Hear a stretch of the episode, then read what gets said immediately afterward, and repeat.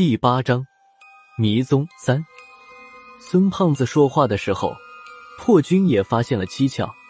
他抽出了一把匕首，用刀尖在左边木板墙的缝隙中撬了几下，随着几声嘎吱嘎吱的响动，竟然随着缝隙的边缘生生捅出来一个拳头大小的窟窿。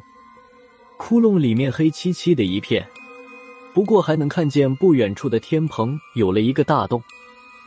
一抹月光从洞口倾泻下来，这个窟窿里面的地方正是之前我和孙胖子与白发黑衣人对峙的船舱。郝文明走下来，看了一眼窟窿里面的景象，说道：“这里还真有一层船舱。”他和郝文明、破军三人轮流看了窟窿里面的景象。我补充道：“刚才我和大圣就是在这里面见到那个白发黑衣人的。”破军又看了一眼窟窿里面，说道：“我说嘛，刚才这楼梯就不应该那么多气。”郝文明蹲在楼梯上，又仔细的观察了木板墙和楼梯连成一体的缝隙，拍打着楼梯说道：“这层楼梯和墙板都是活动的。刚才我们下去的时候，楼梯和墙板转了方向，这一层的通道被挡住了，我们直接去到了更下面一层。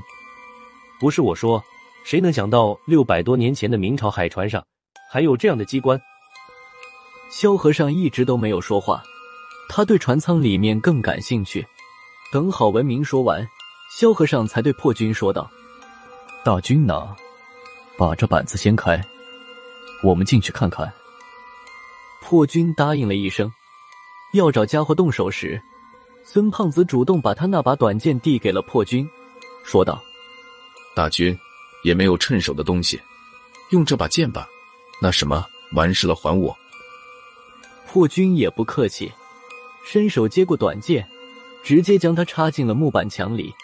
他没怎么使劲，短剑就直插墨柄。破军被短剑锋利的程度吓了一跳。大圣，你这把短剑哪得的？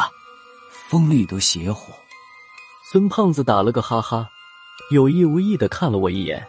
说道：“家里祖传的，你用的顺手就行。